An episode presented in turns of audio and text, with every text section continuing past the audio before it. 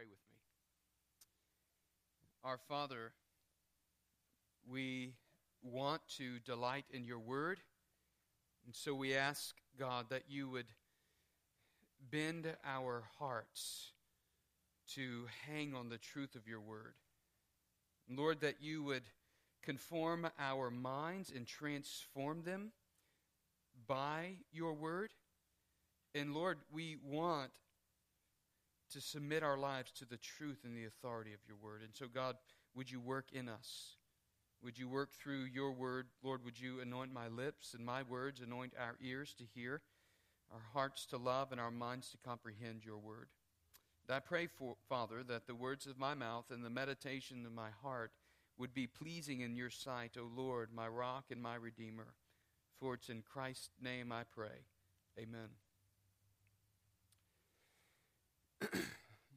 there, uh, there are some texts that pastors can't wait to preach. And then there are other texts that pastors don't want to preach. In fact, given the opportunity, they will shy away from preaching those texts. In Matthew chapter 5, verses 27 through 32 describes the latter. One benefit, though, of expositional preaching is that it removes the preference of the preacher by preaching from the whole counsel of God's Word. And so, while I would not naturally gravitate to preaching this text, uh, we're here this morning because we decided and prayed about walking through the Sermon on the Mount. And in the Sermon on the Mount, Jesus deals with some incredibly difficult truths. And he really has a way of getting right to the heart of what we do and say and think, doesn't he? We see that. We've seen it already as we've walked through the Sermon on the Mount thus far. I mentioned that we would be walking through chapter 5 for the next nine weeks. In the beginning, I said that. And that it would lead us right up into the time of Lent. I mean, Advent, excuse me. And so in Advent, when we look at, when we start Advent, we'll stop at, cha- at the end of chapter 5, and then at the beginning of the year, we'll pick up in Matthew chapter 6. But honestly, this morning, I wish I could skip this text. That's just me being honest, all right? But as it is, it's a challenging word, and God's word is authoritative in our lives. And it's absolutely necessary for our purity as followers of Christ. And so, my prayer for us this morning is that Jesus' teaching will challenge believers, challenge us to guard the purity of our thoughts and actions so that we might honor God with righteous living that we would, that Jesus' is teaching would challenge us to guard the purity of our thoughts and actions so that we might honor God with righteous living. The societal fabric of Western culture has been changed in the course of my lifetime greatly, but I would say over the last 40, maybe even 50 years. Lust, adultery, and divorce aren't merely tolerated anymore, but they're actually celebrated. We live in a land that celebrates sin and it demeans righteousness. But honestly, this isn't anything new, is it? Every culture since the fall of Adam and Eve in the garden has been marked by this one common malady that we pursue sin. In one sense, a cultural disdain for God's law and righteous living isn't a surprise but in an but but it is a surprise that, that there's an increasing speed of immoral degeneration in our culture. This is the lesson of history that humanity continually forgets. The further into sin a person or a people traverse, the greater the propensity for a skewed worldview of morality, and the more deplorable our sinful actions become. So the farther we walk down, we traverse this path of sinfulness and immorality, the greater, the greater our propensity for a skewed worldview of morality. The greater or more decadent a culture grows in its sin and toleration of sin, the further away from God they walk. And it's exponential and it compounds And so this morning, I want us to see what Jesus is speaking to us about as the church, as disciples. First, he's speaking to us, and he, he, he calls us to see the urgency of guarding purity. The urgency of guarding purity.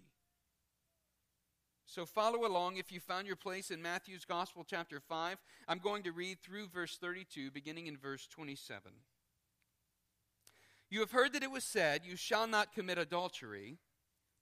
But I say to you that everyone who looks at a woman with lustful intent has already committed adultery with her in his heart.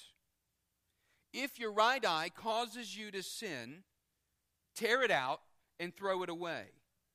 For it is better that you lose one of your members than that your whole body be thrown into hell.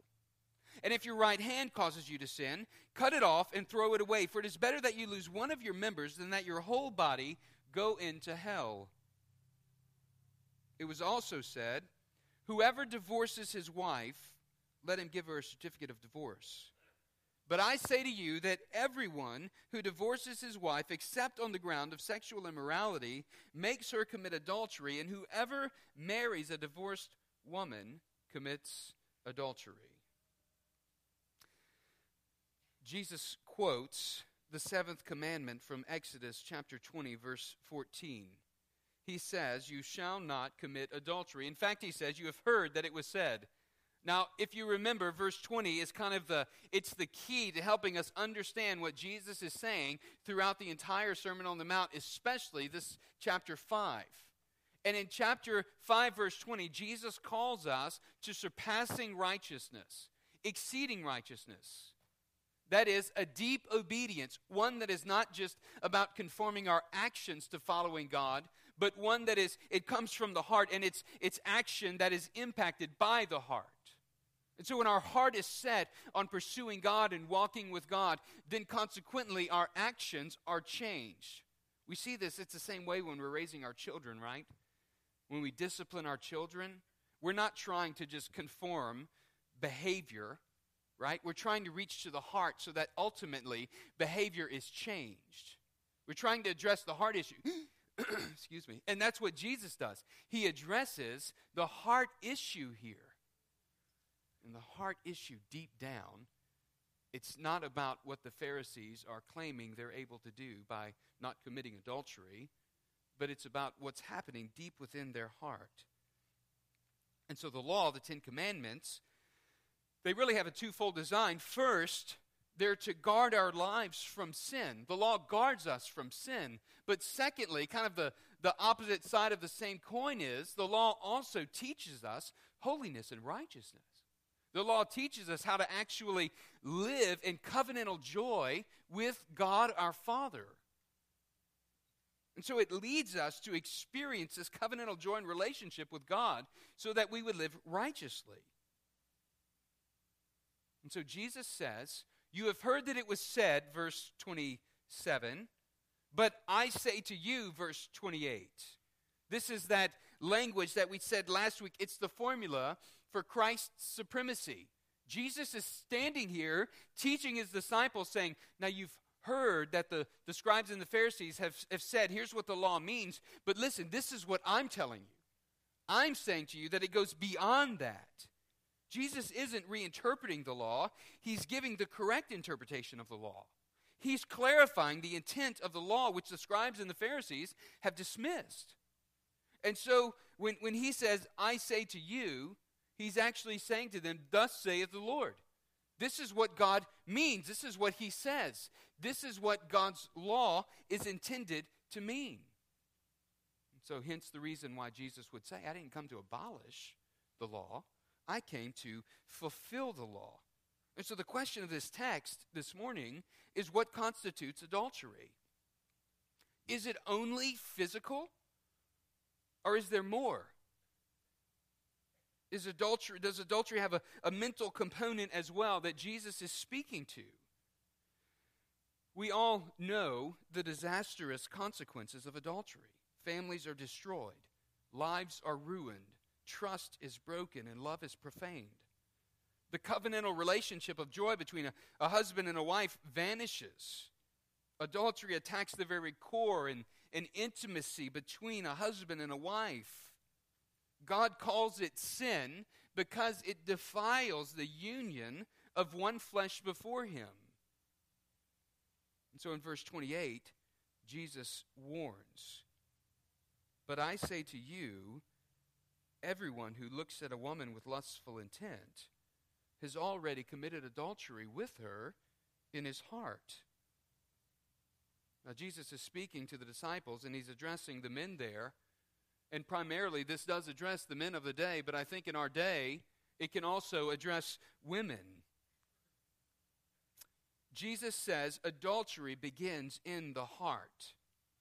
Everyone who looks at a woman with lustful intent, he says. What does lustful intent mean?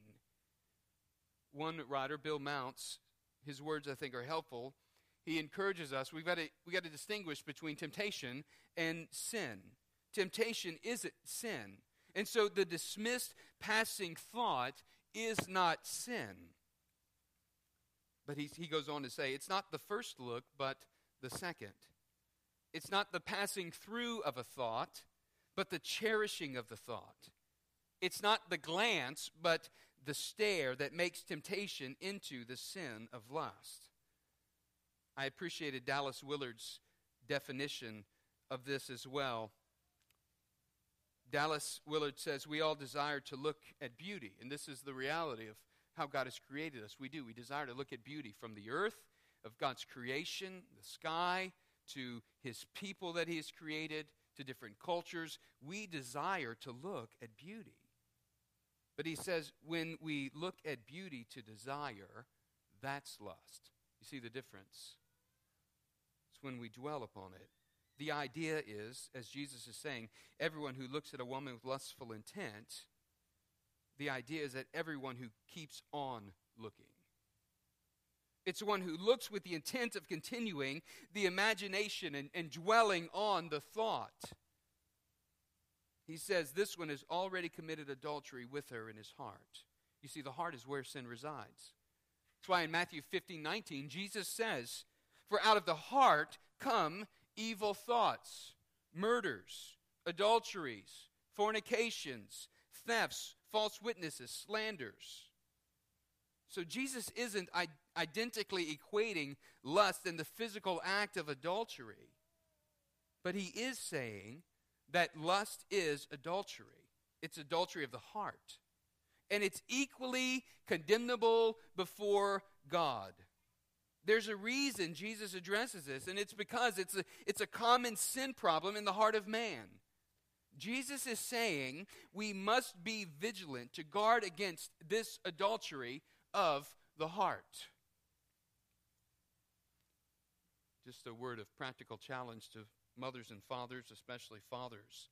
I think fathers need to teach their young men that having an interest in the opposite sex is it's natural, that it's according to God's divine design and his created order. But this doesn't mean that that a woman is to be treated as a visual object to fuel a sinful desire. For men and women, young and old, it's important to consider what we look at on the internet, what we watch on TV. Marketing tries to entice us through things like car and workout magazines, through provocative images in the grocery line or in commercial spots on TV. The list could go on and on. These things prompt unholy desires within our hearts. And Jesus is saying all of these things, this lustful direction, intention, it's detrimental to our hearts before God. And if we're married, it's detrimental to those that it's detrimental to relationships that we have with our spouse. And so we live in a culture where sexuality is celebrated, where dads give their young sons swimsuit calendars to hang on the bedroom walls, where parents allow their children to watch things that awaken sensual desires that ought not be awakened. This is a recipe for, for disastrous consequences. It's a recipe of sin. And so, I, parents need to understand the danger for their children. It's, it's like saying to our children who've never lit a pile of brush on fire here's a lighter, here's a gallon of gas, go and figure it out. We would never do that. we would never do that. I think it's similar in our own lives, in our own hearts. If our hearts aren't reined in in pursuing God, it's a recipe for sin with disastrous consequences. And this is what Jesus is getting at. When our hearts and our minds are filled with lust, there's adultery being committed in the mind and the heart. And if not checked and reined in, it leads to disastrous consequences. It can lead to very difficult circumstances and situations that marriages might not be able to climb out of. It can destroy families and destroy lives. And so James in James 1:14 says, "But each one is tempted when he's carried away and enticed by his own lust." And this is what Jesus is getting at here. I know that men and women are wired differently for the most part. Men are drawn by things which are visual, and women are drawn through things which are emotional. But in today's culture, with pornography and the provocative images scattered across every form of media, I think ladies are as susceptible to similar lustful thoughts as men are. I think most often, though, most often, these thoughts enter our minds, and we have this choice. Do we dismiss them, surrender them to God, or do we continue to dwell upon them? And it's at that moment when we either dismiss them or continue to dwell upon them that lust has then entered the mind. It has dwelt there because it has come up from the heart. And so here's my challenge to us this morning. So, so from, from self control to modest dress, the believer is called to guard his or her heart and to walk in purity. We're to treat one another as those who are created in the image of God. We're to treat one another with respect. And brothers, are, we're to walk in self control and godliness, not viewing women as objects for sensual pleasure, but sisters created in the image of God. And women likewise, we're, we're to walk in self control and godliness, seeking not to be a stumbling block through immodest apparel, but, but seeing men as brothers created in the image of God. Jesus says adultery isn't just the physical act, it begins in the heart.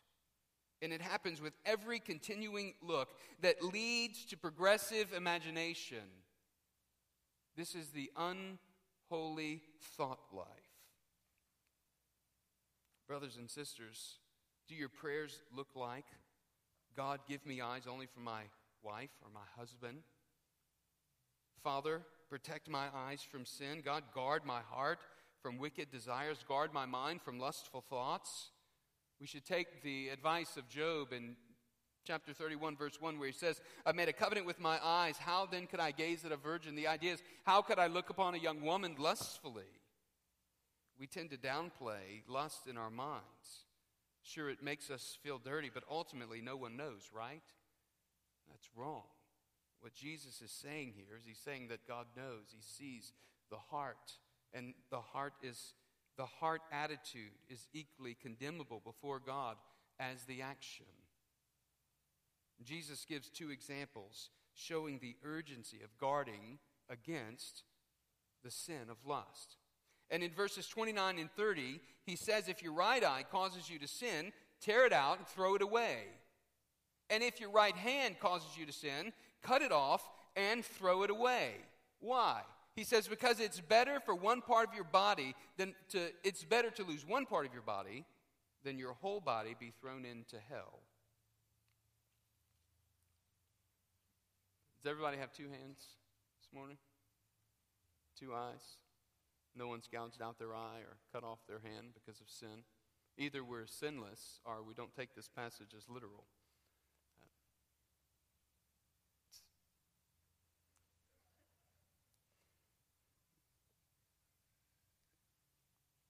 The point, the point that Jesus is making is the problem of sinful lust, adultery of the heart, is so disastrous that we must take immediate action.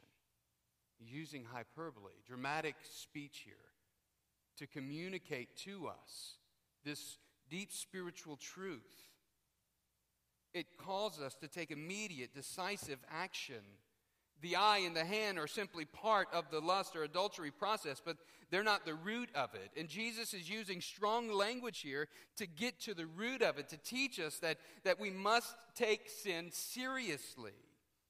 Origen, one of the early church fathers, took this text literally till ultimately castrated himself and then later regretted it because the desire and the problem of lust never went away. It never went away. Removing the parts of the body doesn't remove the urge and the inclination towards sin. And so Jesus means to drive home this point that sin is serious. Sin is a matter of the heart. And true righteousness begins in the heart. And so we need a heart change. And that heart change is something that only God can work in us. This is what Jesus meant when he spoke, through, or this is what the prophets meant in Jeremiah and Ezekiel when they spoke of, of the heart change, of the new heart that God would give us. And it's for this reason that the Beatitudes are paramount in righteous living. We must tenaciously guard against sin in our lives. Let me ask you are you actively guarding against sin in your life?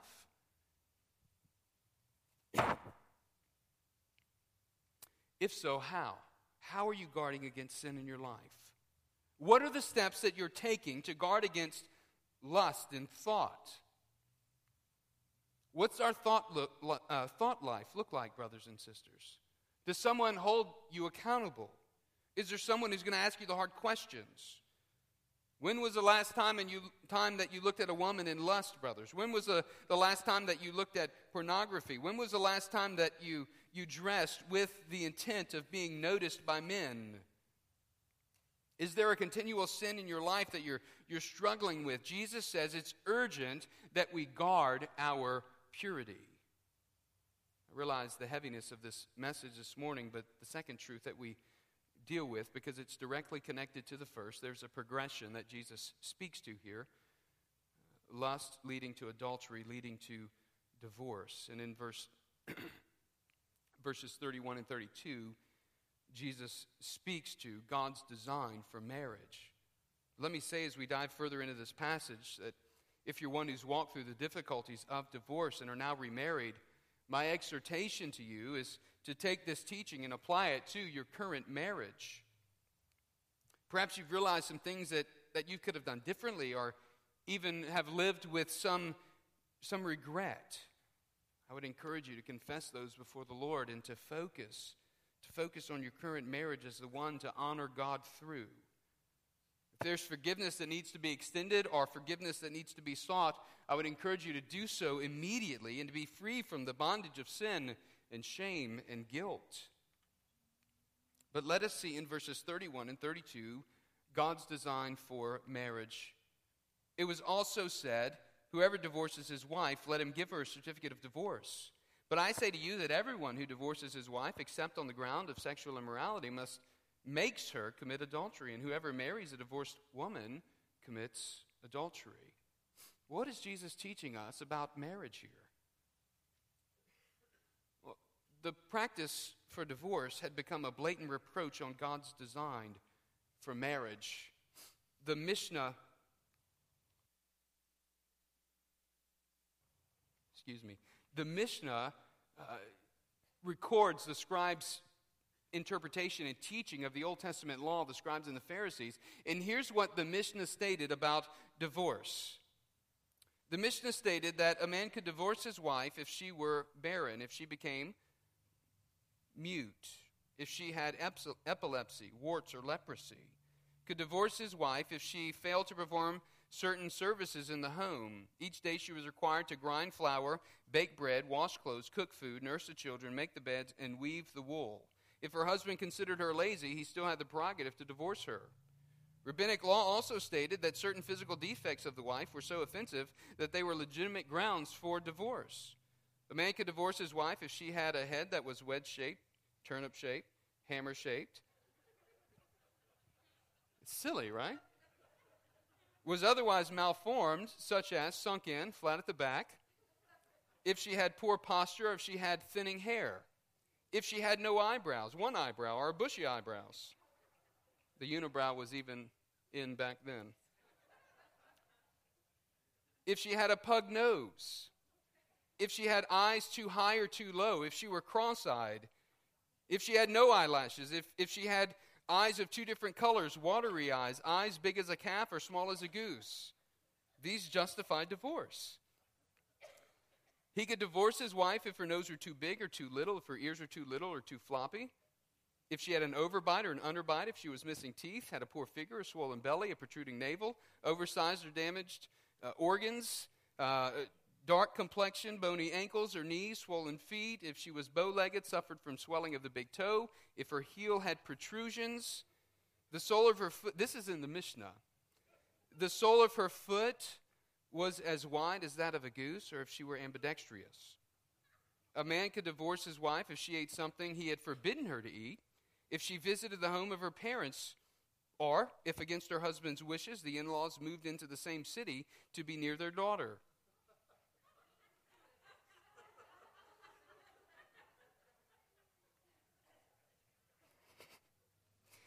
A man could divorce his wife if she had a bad reputation, if she burned his supper,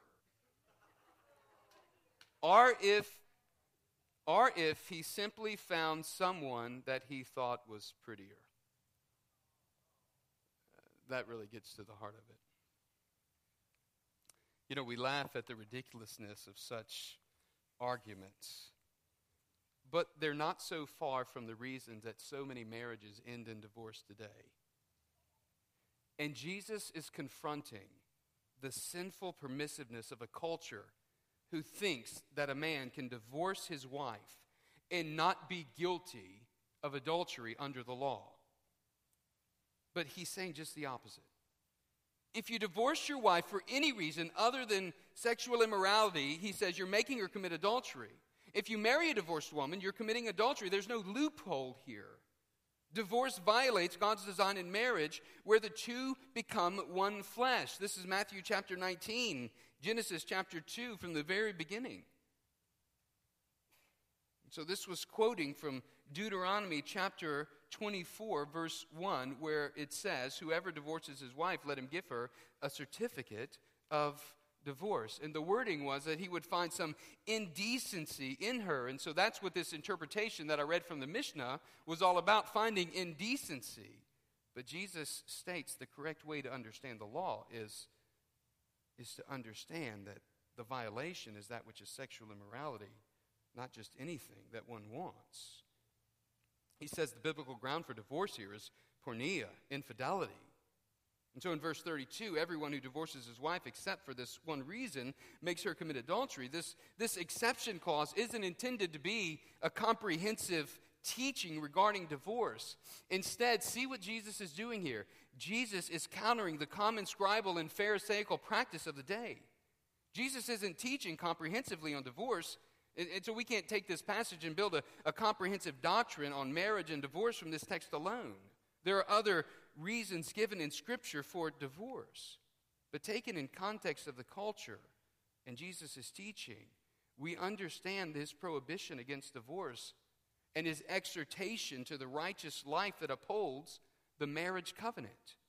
And so, the list of reasons that marriages end in divorce today are almost as extreme as those listed in the Mishnah. Irreconcilable differences, which covers a whole host of ones that we read, unhappiness, or laziness, or hatred, and the list could go on. But so that the men don't feel slighted here, Mark chapter 10 offers a parallel text where Jesus addresses the man and the woman in the same manner.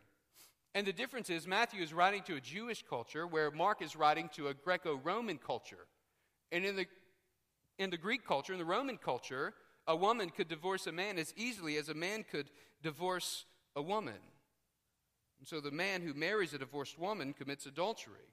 The woman who marries a divorced man commits adultery, is what Jesus is saying. This is because, in God's eyes, hear this, in God's eyes, the union between one man and one woman is a union for life.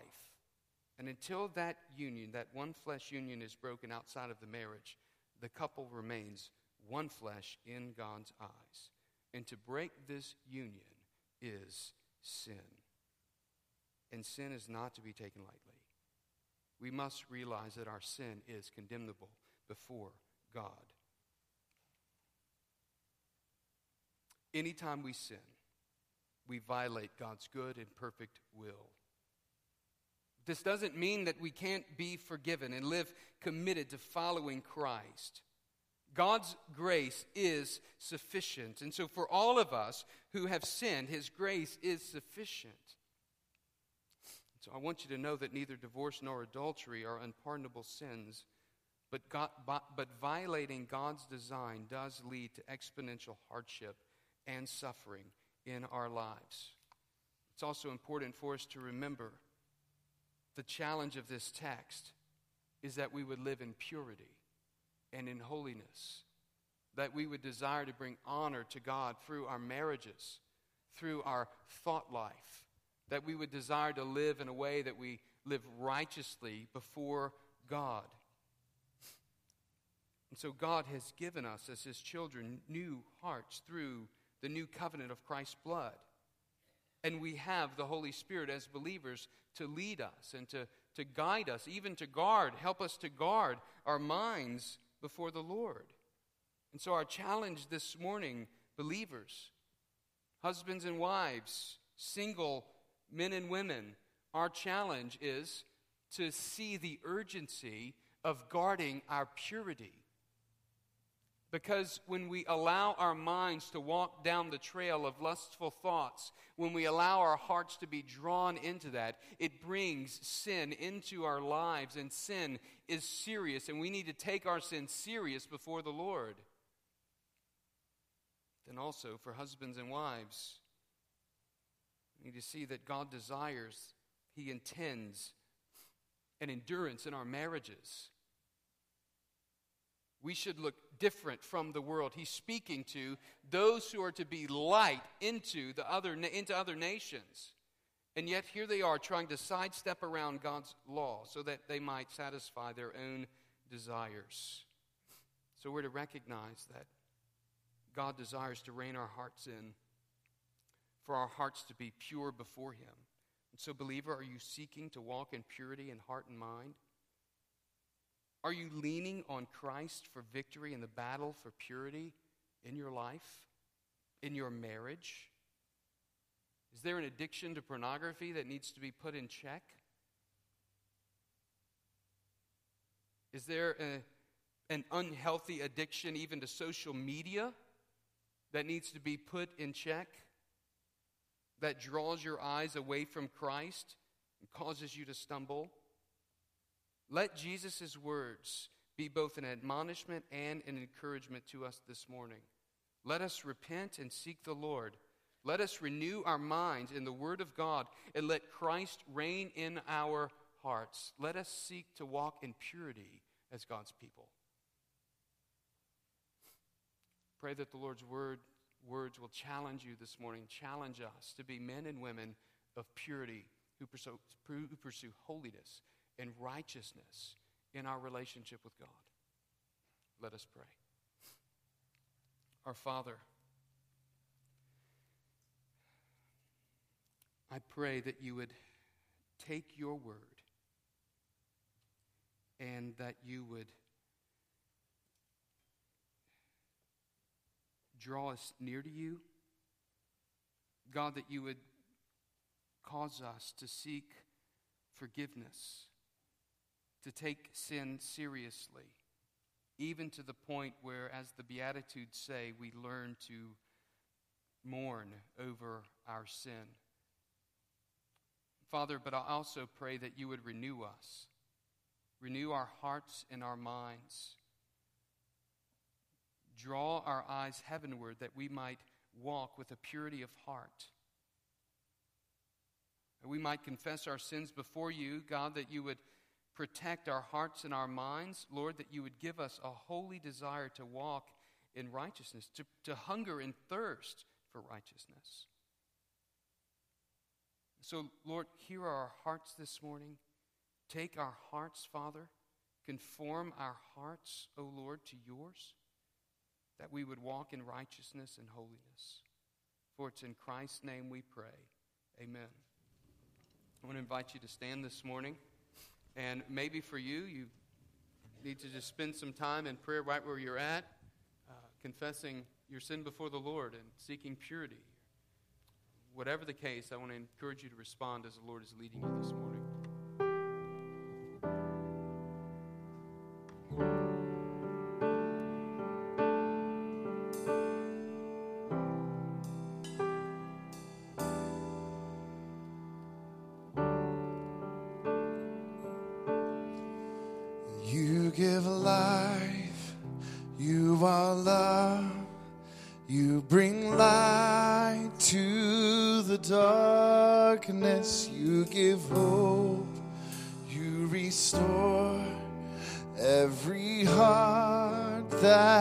Is broken. Great are you, Lord. It's your breath in our lungs. So we pour out our praise. We pour out our praise. It's your breath in our lungs. So